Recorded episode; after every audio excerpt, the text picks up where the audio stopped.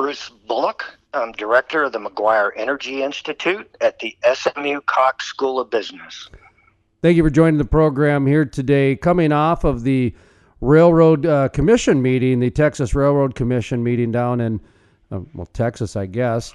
Uh, talking about really some unprecedented things when we're looking at the grand scheme of just the way I guess recent memory has been, where there's talks about the state directing some oil cuts, some production cuts, kind of directed by I guess the president. And I'm just you know this is all really new. In fact, uh, I interviewed a, a, colleague of yours earlier.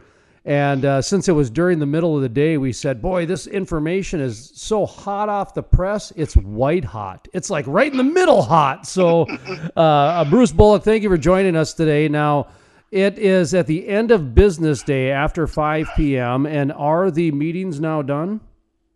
Uh, they are. Uh, I I clicked off about an hour ago. okay, uh, so they might be going into overtime.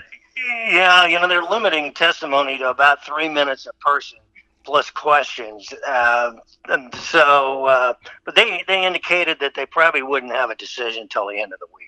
Okay, so it, it was looking like that's what I thought earlier when I kind of ch- looked in earlier. I saw that they were not going to have a decision by the end of the day, that they were going to be just basically taking testimonies, and it looked like it was pretty pretty controlled in terms of time, um, which is fine. I get that. Uh, but at the same time, you know, this is really unprecedented times. And so, on one hand, I am glad they're not rushing into anything. But on the other hand, um, it's it's you know we need a decision last week, and that's the way the oil and gas industry's always been, I guess. But what is your reaction? Just kind of you know processing, pretty much. I don't know from the from the sounds of it, you got most of the day's meetings in, if not all but an hour's worth. But I mean, you, you took in most of it. It sounds like. So what what did you sound? What what did you take away? I took in most of the meeting today. I, when I came into it, I would have guessed maybe a 25% chance that the that the uh, railroad commission would act. Uh, there were a lot of people, especially larger companies, that were lined up against this. Um, but the longer the day went on, um, the more the arguments in favor of this and the kind of questioning that went on by the commissioners um, seemed to pique their interest a little bit. So, you know, I, I would think uh, the odds now, maybe more like 50 50, that, uh, you know, that they may take a hard look at this uh, by the end of the week. Uh, it, um, it, it, it seemed to make a lot. Um, there, let me put it this way: there were a lot more compelling arguments at the end of the day than there were at the beginning. Well, I interviewed a colleague of yours, James Coleman, and really we were talking about a number of different things, but we could tell that there really was a silver lining through the whole thing. That listen, this this is not all the information that we want to hear at this time, but we need to take a step back and realize this is this is the biggest oil boom probably in the history of the planet. Now, I get that there was a big one when it first started out, but $100 oil, this was a big decade for oil and gas and this kind of took off. Now, it was a one two supply punch, so it's really hard to, I guess, agree on anything because it's such extremes that have happened. And that's why I kept going back to really when you look at the silver lining here, you're going to have a great opportunity for the environmentalists to really stop going after oil and gas and understanding the value of oil and gas, whether it's from the healing and the helping of the coronavirus, or it's the redu- reduction of emissions that is happening just out of sheer, you know, inactivity. Um, trust me, I'm sure that wasn't lost in the meetings. Um, the, the the reduction of flaring. The the other thing that I wanted to point out was this is a really good opportunity and chance for a lot of the technology and innovation to get caught up. And so when things kind of do get back to that normal capacity or back to where it's at, it's going to be really much cleaner and much more environmentally friendly and maybe even even produce a few more jobs. So that's my silver lining. And i don't i, I wasn't a part of the meetings like you were today. Was that discussed either one of those two silver linings i just brought up? Absolutely especially the one where uh, know, slowing down production a little bit, and a couple of years out, where technology is is, is likely to be uh, better, and quite frankly, that um, that oil is likely to be more of more value to both the state uh, and the mineral holders uh, two oh. three years from now uh, than it is now. And so that was discussed uh, at at uh, at length. Uh, that you know we can yeah we can we can sell it now and prices you know go down to ten dollars a barrel or you know, we begin to take some action here, and you know, maybe we keep the bottom from falling out of the market. And two or three years from now, if we can get prices back up to fifty dollars a barrel, uh, then um, the oil is worth a lot more to the state in terms of taxes, jobs, and so forth uh, than it would be by selling it right now. Were people having a difficult time understanding the cutbacks to get increases? Well, uh, their their biggest argument was that the the capital markets and their own actions uh, were tending to cut it back anyway. Um, but the those in favor um, of the railroad commission uh, doing this uh, were saying, well, that may well be true, but you know, it may be December or January before we get there. Whereas the regula- uh, the regulatory body, the, the Railroad Commission, has the ability to be able to take this production off the market the 1st of May. Uh, so this is an opportunity uh, to make a real meaningful impact or certainly a signal uh, to the markets uh, in fairly short order. And you know, they also kind of do the comparison to OPEC in the sense that you know, OPEC is still reliant upon voluntary uh, uh, compliance by all of their members, and it's going to take them a while to dial this back and, and so forth. Whereas if the Railroad Commission and let's say the other state corporation commissions uh, look at this and say, yeah, that's a good idea. And Oklahoma's already decided to at least look at this issue. Uh, then we might be able to have a more meaningful impact quickly. And so uh, uh, the timing issue is is something that I think the proponents were able to uh, really impress upon the commission. I'd like to ask you a couple questions being from outside of Texas. I, I, I, don't understand Texas because I'm not from Texas. I um I like Texas. I'd like to understand Texas more, but when I was in Texas a few years ago, um, you know, it's it is different. When you think you you understand it, something happens and then you don't. And so I looked at my buddy and he said, "Let me tell you this, Jason he goes, we, we had a family down the street moved in back when that Kennedy guy was in office, and they're still the newcomers here. And so I went, okay, I got you. I understand Texas. Gotcha. So w- with that being said, um, Texas is really does have quite a bit of bravado. And um, when I start hearing things like the state is going to cut back production, you know, the first thing that comes to mind is California, comes to Colorado, comes to New York. Was that brought up in the meetings at all today that, you know, we're not going to allow the state to come in and, and regulate? Or does the Railroad Commission have the respect and the authority to where people are like, okay, we're, we're going to listen to you? Or is there that bravado? You are absolutely spot on with that comment. And that was the biggest objection was uh, a philosophical one of a governmental body um, uh, injecting themselves into a free market. No question about it. And uh, the, the, the folks pointed out, you know, that look, up until about 1970, that's how the state ran the business. And oh, by the way, that's how the oil industry was built.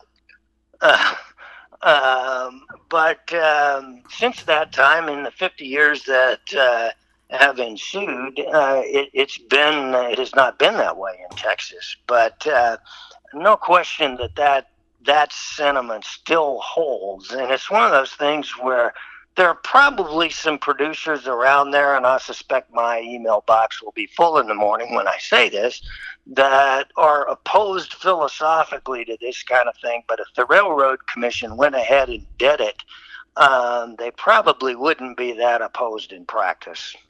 Well, and my my follow up question is this is, and I'm really happy you answered the way you did because that's the way my mind was, and I'm and and there should be that discussion actually. There should be because there, you know, Texas is a lot like North Dakota where I'm from, and we're we're very much into individual property rights, and we're very much into free market, et cetera. The one thing though that we forget, you know, North Dakota they've got a state uh, um, bank They've got a state mill, and a lot of that was to protect the interests of the citizens back in the day when it was first built. Whether that's the case today is a different argument.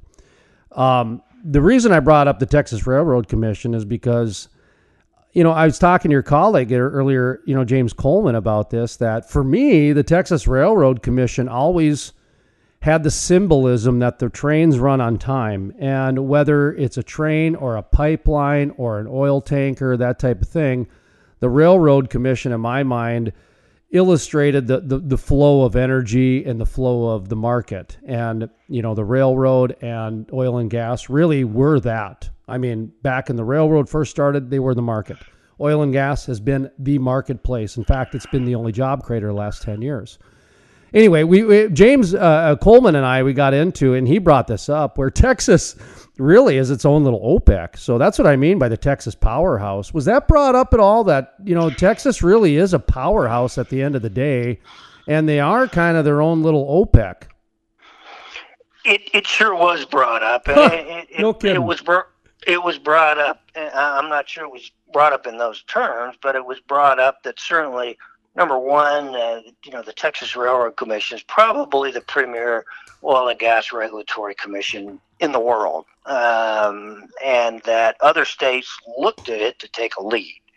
Um, and they train a lot of regulatory officials around the world, uh, so that uh, you know, other other jurisdictions would clearly be looking for them to uh, um, to act on this.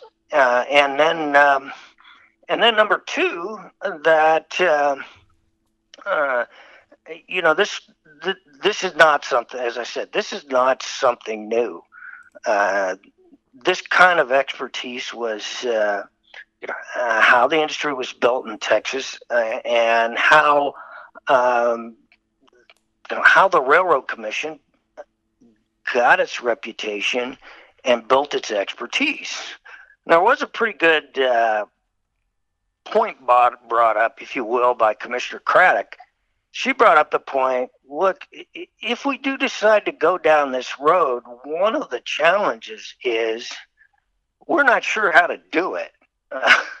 um, there's nobody around anymore that was on staff by then or was a commissioner back then. Uh, we're going to need some help from industry uh, in, term, in, in determining exactly how to allocate these cuts. You know, do you let producers trade these cuts, if you will, uh, and so forth, which I thought was a good point. Uh, but it also, I think, signaled an openness on their part uh, that if they go down this direction, look, um, help us out on this. That is really interesting you said that because as you said it, you know, opened up, I was writing down. Um, here, I'll, I'll read it word for word here. Commissioner Craddick displayed honesty, which showed weakness and strength, and I, that's how I look at it. Like I, I, I think that's a very good point to bring it up. That you know it it was a strength, but at the same time, it also showed a weakness. And um, I, I, I just got to side with. I'm glad that she brought up the honest portion rather than tried to lie and say they're on top of it. I don't know what your thoughts are on that, but I'll give you an opportunity to actually just kind of opine a little bit. You know what you thought about Cra- Commissioner Craddick's comments in response to mine, and also what did you think of just the day in general? No, I, I thought she was spot on with her comments. She comes.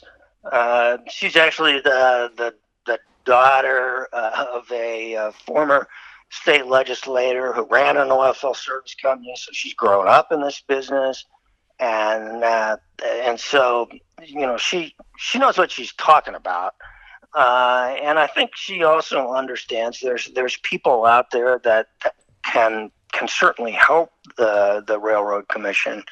Uh, and there is an equity argument here. Um, the, the the smaller there are some smaller producers that feel like uh, they would be unfairly burdened by this, and so they want to appear sensitive to this, and therefore whatever they decide to do, um, they want input from all corners, and so she she's proven herself to be, I think. Uh, uh, a fair and open commissioner in that regard. And you know, I I, I certainly am am very glad that uh, she asked the kind of question that she did, and, and I think it was displayed displayed elsewhere. Also, I, I, just in my uh, uh, overall impression of the day, I thought the questions were were very good and on point. I think the commission had looked at its legal responsibility fairly closely uh, in terms of what it has the power to do and what it doesn't have the power to do. Because the last thing it wants to do is to is to act and then have this thing tied up in court for the next three or four months. Uh, so they that I think they've got a pretty good idea of what they can and can't do. And so they asked a lot of questions that uh, uh, were in in that kind of realm, and so uh, they've built a pretty good record, if you will, uh, in terms of really acting either way. Uh, but I, as I said, I, I, I think the needle moved a little more uh, towards the reduction than uh, than I would have thought it would. Whether or not they politically can kind of throw their uh, lot in with OPEC, I, I, I don't know.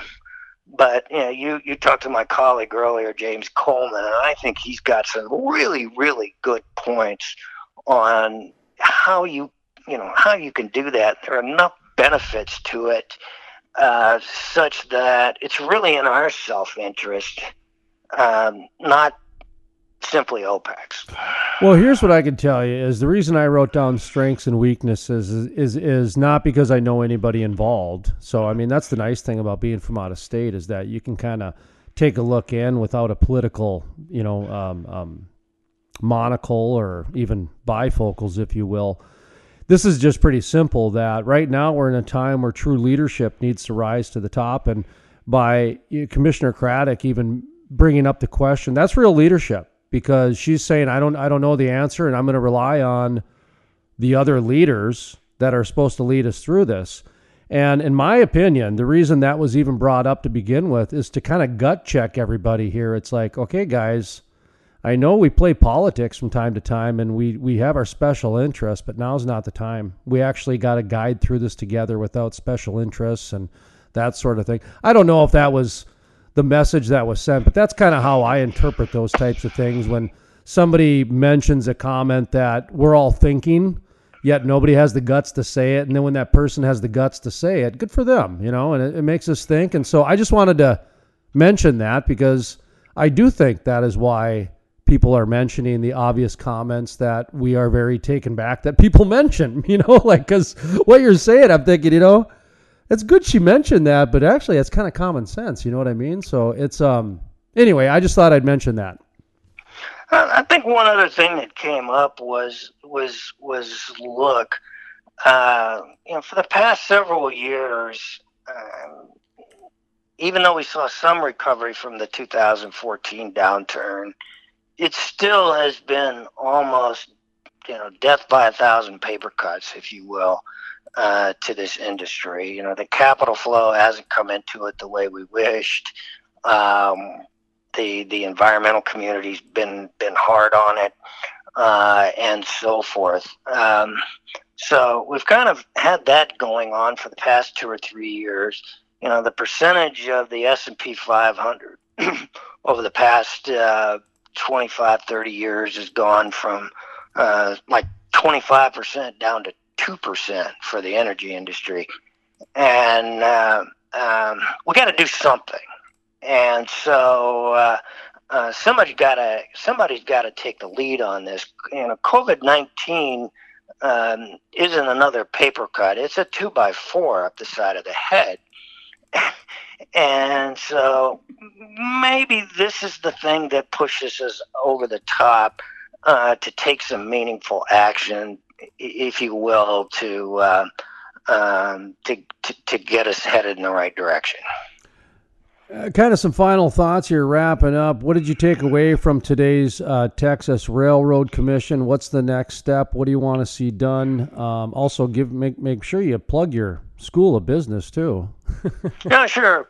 Um, yeah, we're we're going to be watching it pretty closely this week. Uh, a lot of discussion going on both social media and in the um, uh, and I'm sure behind closed doors in Austin uh, you know, I, am at the Cox School of Business at SMU at the Maguire Energy Institute, and uh, you know we're getting quite a few inquiries and have been uh, communicating back and forth with some of the industry folks on this. And uh, you know, if they do decide to go forward, we'll we'll probably help put some recommendations forward in terms of um, how this needs to work uh, and so forth. And I'm sure there'll be others as well. But uh, uh, I'm I'm more hopeful at the end of today that some meaningful action will be taken uh, than I was going into it.